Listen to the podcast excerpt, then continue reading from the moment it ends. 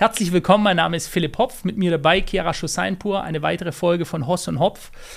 Wir sprechen heute über eine drohende Staatspleite in Deutschland, über die verschiedenen Aspekte, über das Leugnen des Schuldenstandes, Schattenhaushalte, die geführt werden. Aktuell kommt wirklich alles an die Oberfläche. Die ganze Welt redet darüber. Also ich folge ja äh, auf Twitter gerade auch viel internationalen Menschen, internationale Finanzexperten, die alle sagen, a catastrophe in Germany, also eine Katastrophe.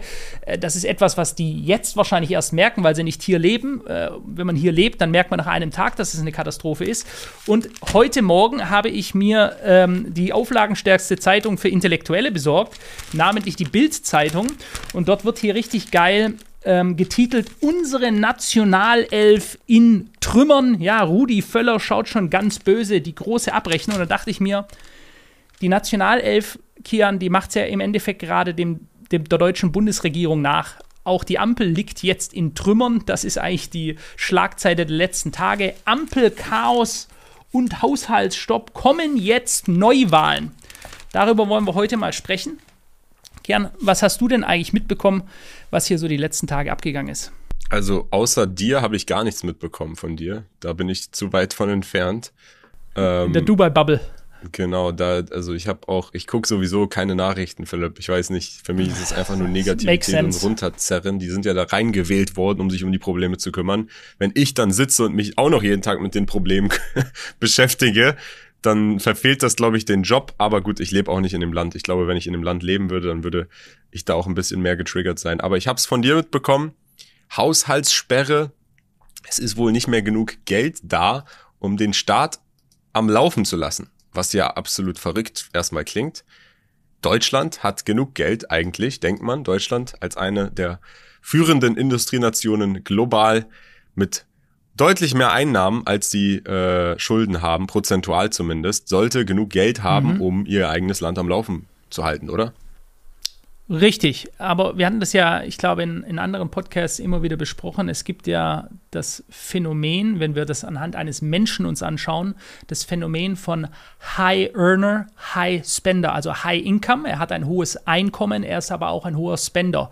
Deutschland ist nochmal eine Stufe extremer. Deutschland ist High Income. Es presst also wie aus einer Zitrone alles raus, was nur geht. Mit den Jahren immer mehr Steuereinnahmen. Also die Steuereinnahmen sind die letzten Jahre immer weiter gestiegen. Wir haben jedes Jahr neue Rekordeinnahmen. Gleichzeitig schmeißen wir es mit dem Schaufelbagger raus für ein aufgeplustertes Sozialsystem, nicht nur in Deutschland, da haben wir schon ein gigantisches so Sozialsystem. Bürgergeld wurde erst angehoben, um die Incentivierung zu arbeiten noch mehr zu verringern. Also den Leuten fürs Nichtstun so viel zu geben, dass sich sehr viele Leute sagen, es lohnt sich gar nicht mehr, 40 Stunden die Woche abzurackern, um noch ein bisschen mehr zu haben. Da mache ich lieber gar nichts, liegt dem Staat auf Tasche und kriege trotzdem ungefähr drei Viertel dieser Summe Wohnung gestellt, Miete gezahlt und so weiter.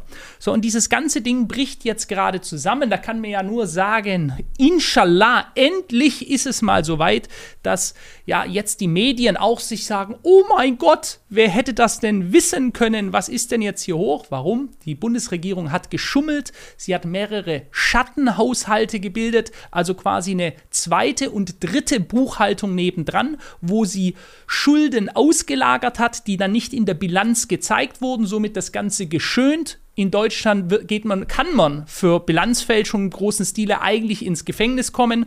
Das wird auch hier eigentlich sehr gut äh, auf Twitter vom Account Hetze-Dieter.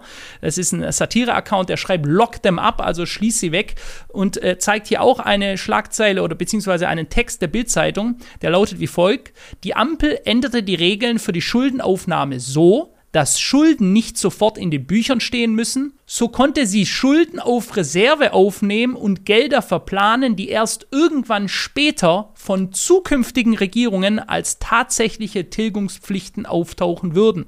Also frei nach dem Motto, nach mir die Sintflut. Was juckt es mich, was danach kommt? Ich verpeste jetzt schon alles, ich raube alles, ich hole mir alles und danach zahlen sie die Zeche. Die nächste Generation, die Generation, die, die jetzt heranwächst, die so schon Probleme hat, mit der ganzen Situation umzugehen, die wahrscheinlich nicht zur arbeitsamsten Generation zählt, also die sogenannte Generation Z, die am liebsten die Vier-Tage-Woche hat und wahrscheinlich auch nur den Vier-Stunden-Tag Und die soll es dann ausbaden. Ja, und äh, da gibt es jetzt unterschiedliche Posts. Einen siehst du ja auch, äh, Kian, beispielsweise vom aktuellen äh, DIW-Präsidenten Marcel Fratscher. Der gute Marcel Fratscher ist Professor for Macroeconomics äh, an der Humboldt-Universität ähm, und Präsident des DIW. Der DIW ist das Deutsche Institut für Wirtschaftsforschung.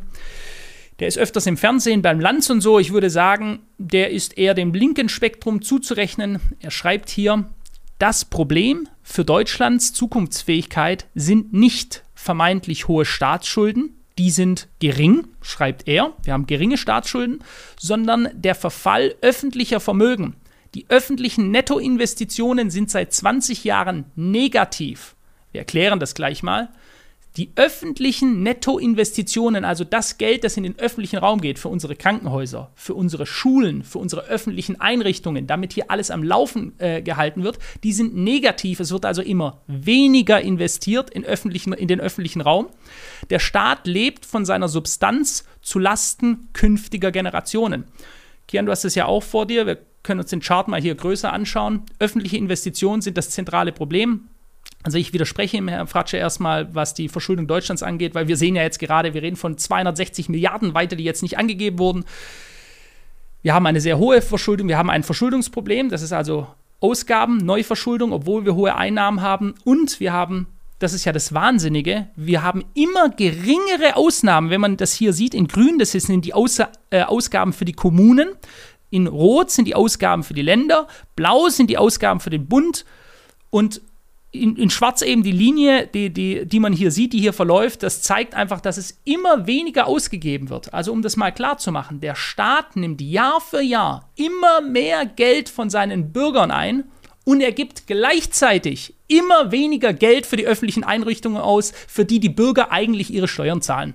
Genau, das ist, also wir müssen jetzt erstmal, du hast jetzt wirklich wieder ganz, ganz viele Dinge hintereinander gesagt. Man muss das einzeln erstmal auseinandernehmen. Erstmal Schulden an sich. Es gibt viele Leute, die verstehen das Konzept von Schulden nicht. Was sind Schulden?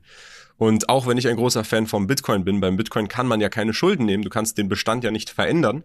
Aber Schulden an sich sind erstmal nichts Negatives. Wenn du jetzt Schulden aufnimmst, etwas errichtest, etwas baust, was dir dann Mehrwert gibt, was die Effizienz deiner Bürger steigert und Arbeitskraft steigert und somit eine Rendite reinkommt, die diese Schulden damit dann zurückzahlt, also wenn du wirklich einen Mehrwert schaffst mit deinem Schuldennehmen, dann verschiebst du zwar durch diese Schulden erstmal die Zahlungswirksamkeit auf die Zukunft, das heißt, du verschiebst es auf die Zukunft. Aber wenn du in der Gegenwart mit diesen Schulden etwas errichtest, was in der Zukunft mehr Mehrwert bietet als diese Schulden, dann ist es grundsätzlich was Positives. Das heißt, Schulden an sich sind nichts Negatives. Aber, und jetzt kommt das große Aber, Du hast gerade zwei Dinge gesagt, was die Regierung jetzt gemacht hat. Vor allem, sie hat erstens intransparent Schulden aufgenommen. Das ist schon mal absoluter Schwachsinn. Wie kann man denn intransparent, ohne öffentlich zu verkünden, wofür das ein ausgegeben wird, wofür diese Schulden aufgenommen werden, wofür man diesen Kontrakt abschließt, das auf die Zukunft zu schieben, das kann man nicht intransparent machen, vor allem nicht als Bundesregierung. Das ist erstmal das große Fatale hier an der Situation. Zweitens, wenn man Schulden aufnimmt, und sie dann nicht dafür verwendet, einen Mehrwert für die Zukunft zu schaffen, sondern verschwendet, rauswirft, nicht auf die eigene Bevölkerung. Das, in diesem Punkt stimme ich Marcel Fratscher zu. Wenn du dir anschaust, er hat ja gesagt, das Problem für Zukunftsfähigkeit ist vor allem, dass nicht in das eigene Land investiert wird. Das ist erstmal korrekt. Es wird nicht in das eigene Land investiert. Aber das zweite Problem ist, dass intransparent Schulden aufgenommen werden, zu hohe Schulden für Dinge, die gar keinen Mehrwert bringen. Und ich glaube, sein Tweet ist hier sehr hetzerisch, aber es stimmt auf jeden Fall, dass die Schulden im Land im globalen Vergleich, das ist das, was, worauf ich noch eingehen wollte, Philipp, weil wenn wir uns den globalen Vergleich anschauen, ich weiß, du hast da auch ein Gegenargument für, aber grundsätzlich Deutschland, wenn du dir anschaust, im Verhältnis zum BIP, also das, was reinkommt, die Wirtschaftsleistung, du hast gerade gesagt, durch die Steuereinnahmen kommt mehr Geld rein. Was heißt das, wenn durch die mhm. Steuernahmen mehr Geld reinkommt oder wenn mehr Steuernahmen reinkommen, dass der, der BIP steigt, dass die Wirtschaftsleistung steigt? Deutschland hat aktuell, das ist das, was ich an Quellen hier habe, ein Verhältnis von 47 Prozent Staatsverschuldungsquote zum BIP, also 50 Prozent weniger Verschuldung als das, was wir im Jahr quasi verdienen. Global ist das. Das sind die offiziellen Fall. Zahlen wohlgemerkt. Wie bitte? Das sind die offiziellen Zahlen wohlgemerkt, von denen wir wissen, dass sie massiv gefälscht werden zu unserem Nachteil beziehungsweise zum Vorteil der Bilanzierung des Staates. Genau, das ist dann natürlich dann absoluter Schwachsinn. Intransparente Schulden, gefälschte Daten, das macht keinen Sinn. Aber wenn man diesen Daten glauben mag, dann ist das erstmal im, im internationalen Vergleich, wo du Länder hast, die teilweise 200 Prozent Staatsverschuldung haben, natürlich nicht so schlimm. Man muss aber dann ganz klar festhalten, für was werden diese Schulden ausgegeben? Und das, würde ich sagen, ist hier ein ganz, ganz großer fataler Fehler. Und das hat, glaube ich, auch etwas damit zu tun, mit dem, was du mir dann geschickt hast, was ja das Problem hier sein soll aktuell, äh, warum der Staat pleite gehen soll, für diese Haushaltssperre. Und zwar erlaubt das Bundesverfassungsgericht nicht, dass eine Umschichtung von Corona-Krediten in den Klima- und Transformationsfonds passiert. Also erstmal, warum ist oh, Klima Alter, und Transformation in einem Fonds? Das verstehe ich nicht, weil das umfasst zum einen die Transformation der Wirtschaft und Klimaschutzmaßnahmen. Wie kann man denn diese zwei Dinge in einen Fonds packen? Das verstehe ich nicht. Aber das führt dann jetzt zu einem Defizit von 60 Milliarden Euro im Haushalt, die man dann halt natürlich gebraucht hat für die mhm. laufenden Kosten. Ja. Und wenn ich dazu bitte noch sagen, es ist also, äh, dieses Thema könnten wir, das, dieses Thema ist so abstrus, es ist so verrückt, dass ich selbst, wenn ich den größten Wortschatz der Welt hätte. Ich könnte es nicht in Worte fassen, was für ein Skandal das eigentlich ist. Was für eine Shitshow. Ein stinkender, fetter Scheißhaufen, der hier liegt, dessen Größe wir uns noch nicht mal ausmalen können. Man kann es, egal, es ist quasi so, wie wenn du einen Sack hältst und du sagst, egal, wo du mit deinem, mit deinem Prügel draufschlägst, es trifft immer den richtigen. Ja, weil überall haben sie Dreck am Stecken. Also, wenn wir uns das Ganze mal anschauen. Es geht den Kommunen extrem schlecht. Die Bürgermeister der eigenen Kommunen rufen um Hilfe, sagen, wir können nicht mehr Flüchtlinge aufnehmen, es geht nicht mehr, wir platzen aus allen Nähten. Ja? Wir nehmen irgendwelchen öffentlichen Gebäude, wir nehmen sie Rentnern weg. Ja? Wir nehmen Rentnern ihren Wohnraum weg, um dort fremden Menschen, die noch nie ins Sozialsystem eingezahlt haben, einfach zu sagen, hier alles klar, eine kostenlose Wohnung, zack, zahl, der Staat zahlt sofort. Also wir incentivieren es fremden Menschen, die noch nie eingezahlt Möglichkeit haben, von denen wir nicht wissen, ob sie irgendwie produktiv unserem Wirtschaftsraum zuträglich sind. Wir incentivieren sie wie kein weiteres Land auf dieser Welt. Ja, wir geben das Geld aus mit vollsten Händen, wir schmeißen es raus, aber nicht für die eigenen Menschen. Und dann soll jetzt irgendein Stabilitätsfonds und äh, überall Windräder gebaut werden und ja, der Umwelt, der Umwelt. Ich sage dir, was das ist. Das sind gigantische Umwälzungsmaßnahmen von Vermögen, denn es fließt wieder in die Hand weniger, die diese Agenda antreiben. Ich habe hier mal einen zweiten zweiten Chart, den ich den Leuten nur zeigen möchte, um mal hier aus, der, aus dieser Illusion wieder rauszuholen. Ich habe das vor ein paar Tagen auf Instagram auf meinem äh, persönlichen Kanal at Philipp Hopf gepostet und habe hier Post gebracht, das ist von finanzen.net, also offiziell Wirtschaftswachstum der G20 Staaten. Ja, und da sieht man ganz oben höchstes Wirtschaftswachstum nach Bruttoinlandsprodukt für das erste Halbjahr 2023 steht Indien. Ja, Indien, mal ganz kurz, dass wir uns das auch ein, einschätzen. Indien ist in der Allianz gegen den Westen. Also Indien ist Indien, China, Russland. Weist hier den größten Wirtschaftswachstum auf. Nummer zwei ist China, die wir uns jetzt auch zum Feind gemacht haben. Ja? Unser Anführer, unser Babo sind die USA und die USA sind der Gegner der Chinesen. China, zweiter Platz, 6,3 Prozent. Dritter Platz, Indonesien, 5,2 Prozent und jetzt vierter Platz. Ein Land, das ja eigentlich komplett kaputt sein müsste. Ein Land, das ja hyperinflationiert sein müsste. Ein Land, wo es gar keine Wirtschaftswachstum mehr geben dürfte, weil wir sie ja eigentlich zu Tode sanktioniert haben.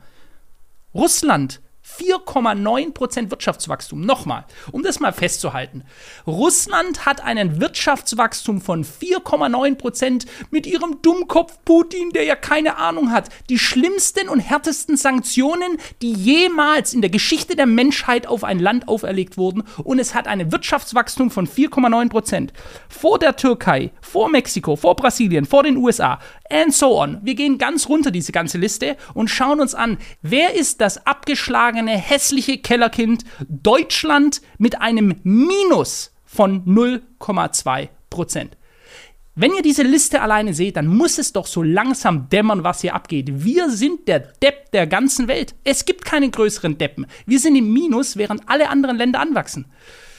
Ah, okay, das musste mal kurz raus. Das kann ich absolut nachvollziehen, dass das mal raus musste und du hast auch mit allen Punkten recht. Und um nochmal kurz zum Professor zurückzukommen, Marcel Fratscher, in einem Punkt hat er auf jeden Fall nicht recht. Er sagt, dass die hohen Schulden kein Problem sind. Ich stimme ihm zu, dass die Investitionen, die wir nicht haben, ein Problem sind. Aber wenn man jetzt diesen Chart nimmt und sagt, okay, wir investieren kein Geld, aber wir machen neue Schulden und da verweisen wir dann mal auf den zweiten Chart, den du mir auch zugeschickt hast hier. Die Staatsverschuldung von Deutschland 1950 bis 2022 in Milliarden Euro. Da sind wir jetzt gerade bei einem neuen Höchststand. Da sieht man wirklich, wie dieser Kurs einfach nur nach oben und nach oben geht. Und nochmal ein anderer hey, Tweet, den du mir auch geschickt hast, wo hier jemand schreibt, dass pro Sekunde in Deutschland 3800 Euro Schulden entstehen, pro Minute 229.000 Euro Schulden und pro Stunde 13,7 Millionen Euro Schulden und jetzt haltet euch fest, pro Tag 329 Millionen Euro Schulden. Das ist auf jeden Fall zu viel dafür, dass es in den Klimatransformationsfonds fließen soll, nicht in unser eigenes Land, nicht in das, wofür die Leute eigentlich zahlen, nicht in neue Straßen, sondern in den Klimatransformationsfonds und Deutschland gleichzeitig negatives Wirtschaftswachstum. Unter diesem Kontext hat Deutschland auf jeden Fall zu viel Schulden. Selbst wenn sie global weniger Schulden haben, aber so wie sie das Geld ausgeben, ist es zu viel. Stell dir das mal vor, Kian, wir würden nur die Hälfte davon, ja, nur die Hälfte der Neuverschuldung, 329 Millionen Euro pro Tag. Wir würden die Hälfte davon nehmen und direkt sagen, zack, hier wird ein neues Krankenhaus hingebaut, hier wird renoviert, hier wird neu aufgebaut, hier schauen wir, dass den Obdachlosen, die auf der Straße liegen, dass die Wohnraum haben. Wir schaffen bezahlten Wohnraum, ja. Wir brauchen ja Hunderttausende Wohnungen in diesem Land, die wir zu wenig haben. Jedes Jahr kommen mehr dazu. Der Wohnraum wird immer unbezahlbarer, weil die Werkstoffe immer teurer werden, weil wir eine hohe Inflation haben. Und ich könnte ja gerade so weitermachen, ja.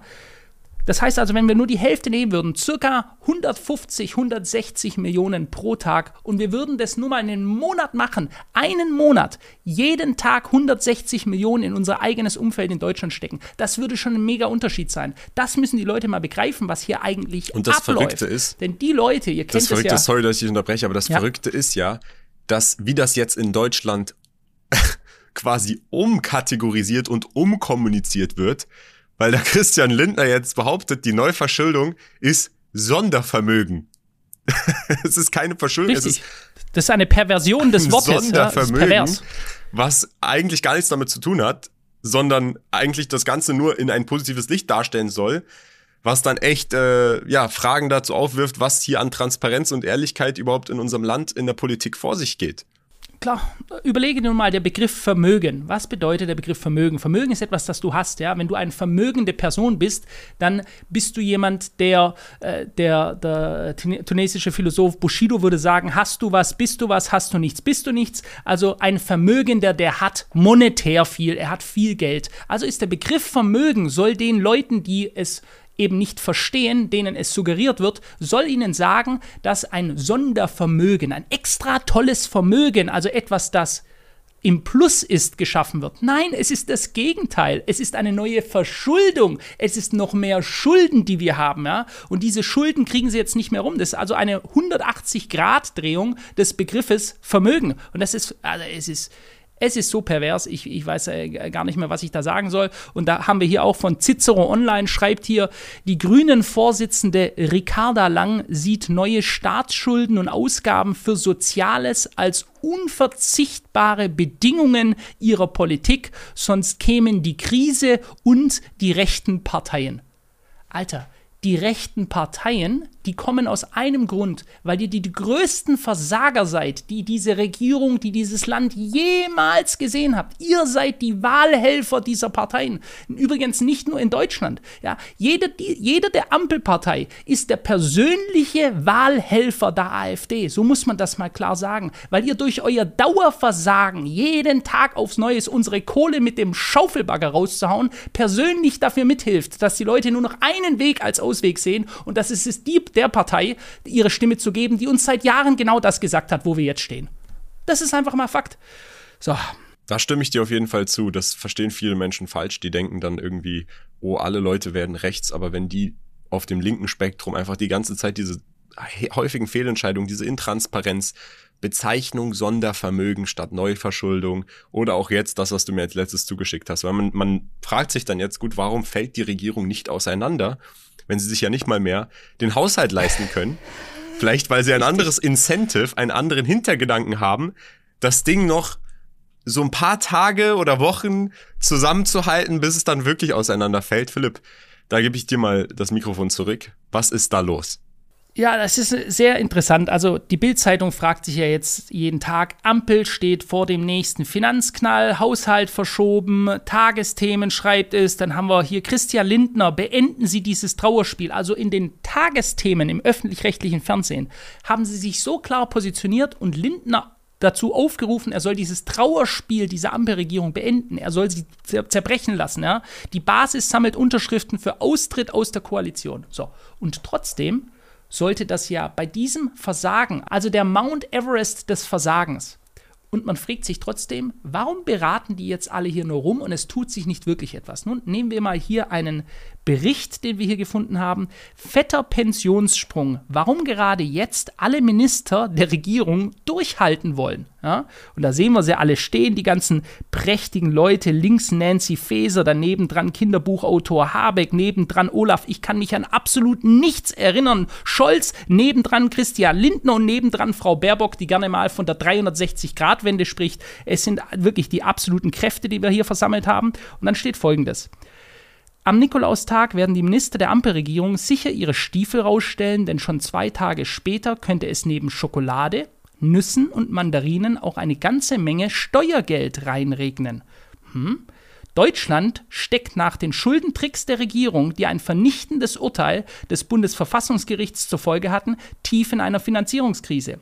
Der Haushalt 2023 ist ebenso gesperrt wie mehrere zig Milliarden Euro schwere Schattenhaushalte. Schattenhaushalte ist also Geheimbuchhaltungen, im Endeffekt Bilanzfälschung, die sie gemacht haben, um das möglichst gut aussehen zu lassen. Dass sie im Endeffekt, dass sie nicht wissen, wie sie mit dem Geld äh, umgehen sollen, den Rekordeinnahmen von uns. Immer mehr Menschen fragen sich, warum zieht von den Verantwortlichen eigentlich niemand Konsequenzen aus dieser Misere und tritt zurück?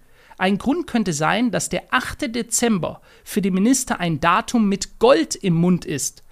Durchhalten, abwarten, Ruhegeld kassieren. Am 8. Dezember, also jetzt 2023, sind Bundeskanzler Olaf Scholz, SPD, sein Kanzleramtschef Wolfgang Schmidt und die 15 Minister exakt zwei Jahre im Amt. Just an diesem Tag werden sie genügend Dienstzeit angesammelt haben, um 4.660 Euro Ruhegehalt pro Monat sicher in der Tasche zu haben.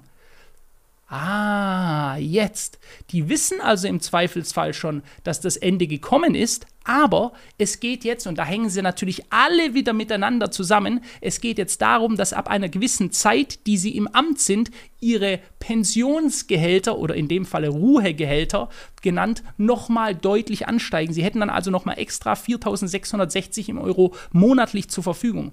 Das Ey, ist verrückt, hier, Philipp, das klingt absolut wahnsinnig. Also ich lese es auch hier, ich habe ja, ich habe den Artikel mal genommen und mit KI zusammenfassen lassen.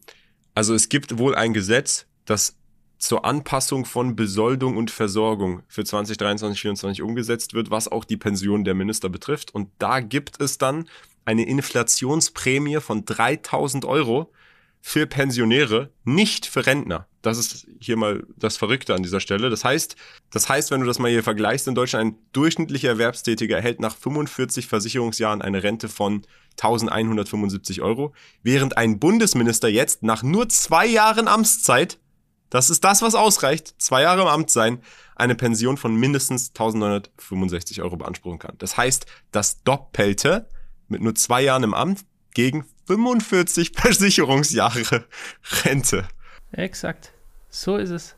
Und du bist der, der einträgt. Also es ist so, das ganze System ist so pervers der, der gibt, ist nachher der, der gearscht ist. Und der, der nur nimmt die ganze Zeit Mal davon abgesehen, dass dabei auch nur noch scheiß Entscheidungen raus. Aber gehen wir mal, egal. Also der, der eigentlich ein Staatsdiener und damit ein, ein Volksdiener sein sollte, der kriegt in kürzester Zeit die Pension und die zählen hier auch noch auf, wann exakt. Also die wissen alle ganz genau, wie lange sie mindestens durchhalten müssen, um die nächste Stufe zu kommen. Beispielsweise Arbeitsminister Hubertus Heil, auch von der SPD, ist bereits in seiner zweiten Amtszeit, er würde ab dem 8. Dezember bereits 5.460 Euro Ruhegeld im Monat bekommen. Familienministerin Lisa Paus von den Grünen müsste sich noch bis April gedulden. Sie hätte erst am 25. April 2022 von Anne Spiegel übernommen. Also die wissen alle ganz genau, wann sie ans rettende Ufer kommen, dass egal was passiert, sie auf jeden Fall mal sicher ihr sogenanntes Ruhegeld kriegen, ihre, ihre Rente kassieren. Ja, es ist ja nochmal was anderes, das, äh, das Ruhegeld.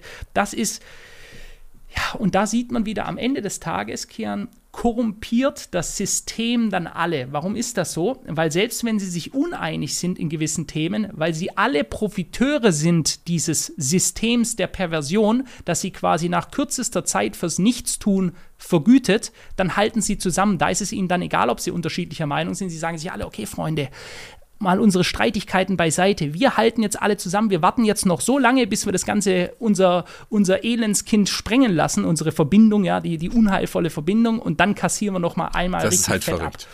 Und äh, das ist verrückt und, wenn ich da, ich bin ja fast jeden Tag aktuell draußen, wir, wir spenden ja unsere, unsere Werbeeinnahmen und ich fahre immer nach Stuttgart Ost, wo es sehr strukturschwach ist. Ich habe auch heute Morgen wieder so einer kleinen älteren Dame, die war über 80, Geld von unseren äh, Spendengeldern, also von unserer Werbeeinnahmen gegeben und die hat angefangen zu heulen und so hat mir da ihre Story erzählt, wie viel wenig Rente sie kriegt und so und die, diese Leute suchen im Endeffekt wirklich nach Flaschen in, in den Mülleimer, die da öffentlich rumstehen und dann gleichzeitig die Menschen, die unser Land aufgebaut haben, ja, die müssen im Müll suchen und unsere Politiker sind Millionäre. Das ist einfach nur völlig, völlig Absolut, pervers. sehe ich genauso. Ich glaube, die Men meisten Menschen verstehen das gar nicht und die verstehen deshalb dann auch nicht, und da ziehen wir mal den Bogen wieder zurück zu den Schulden, unter Anbetracht solcher lächerlicher Ausgaben, du musst nur zwei Jahre im Amt gewesen sein, dann wird das direkt geupgradet auf eine Vierjahres-Amtszeit vor Gesetz und dann kriegst du direkt 3000 Euro Aufschlag, Inflationszuschuss und dann noch dein Ruhegeld, was dann doppelt so hoch ist im Durchschnitt als jemand, der 45 Jahre in die Versicherungsrentenkasse eingezahlt hat. Das ist halt absoluter Schwachsinn und dann sind die Schulden dafür auch zu hoch, auch wenn sie im internationalen Vergleich gering sind. Aber interessant ist hier, am Ende des Artikels steht, dass 2020 die FDP damals noch in der Opposition diesen Passus entfernen lassen wollte. Da hat dann damals der ehemalige Fraktionsvize Christian Dürr, heute Fraktionschef, gesagt, dabei geht es nicht darum, die Arbeitsleistung der Bundesministerinnen und Minister in Frage zu stellen, aber es sollte genau wie für alle anderen Menschen, die arbeiten, gelten. Die Ansprüche auf Ruhegehalt müssen sich nach der Amtszeit richten. Und jetzt kommt, der Entwurf zur Gesetzänderung wurde mit den Stimmen aller anderen Fraktionen abgelehnt. Alle anderen haben abgelehnt, natürlich, wenn es um ihr Geld geht. Aber so ja. So ist es.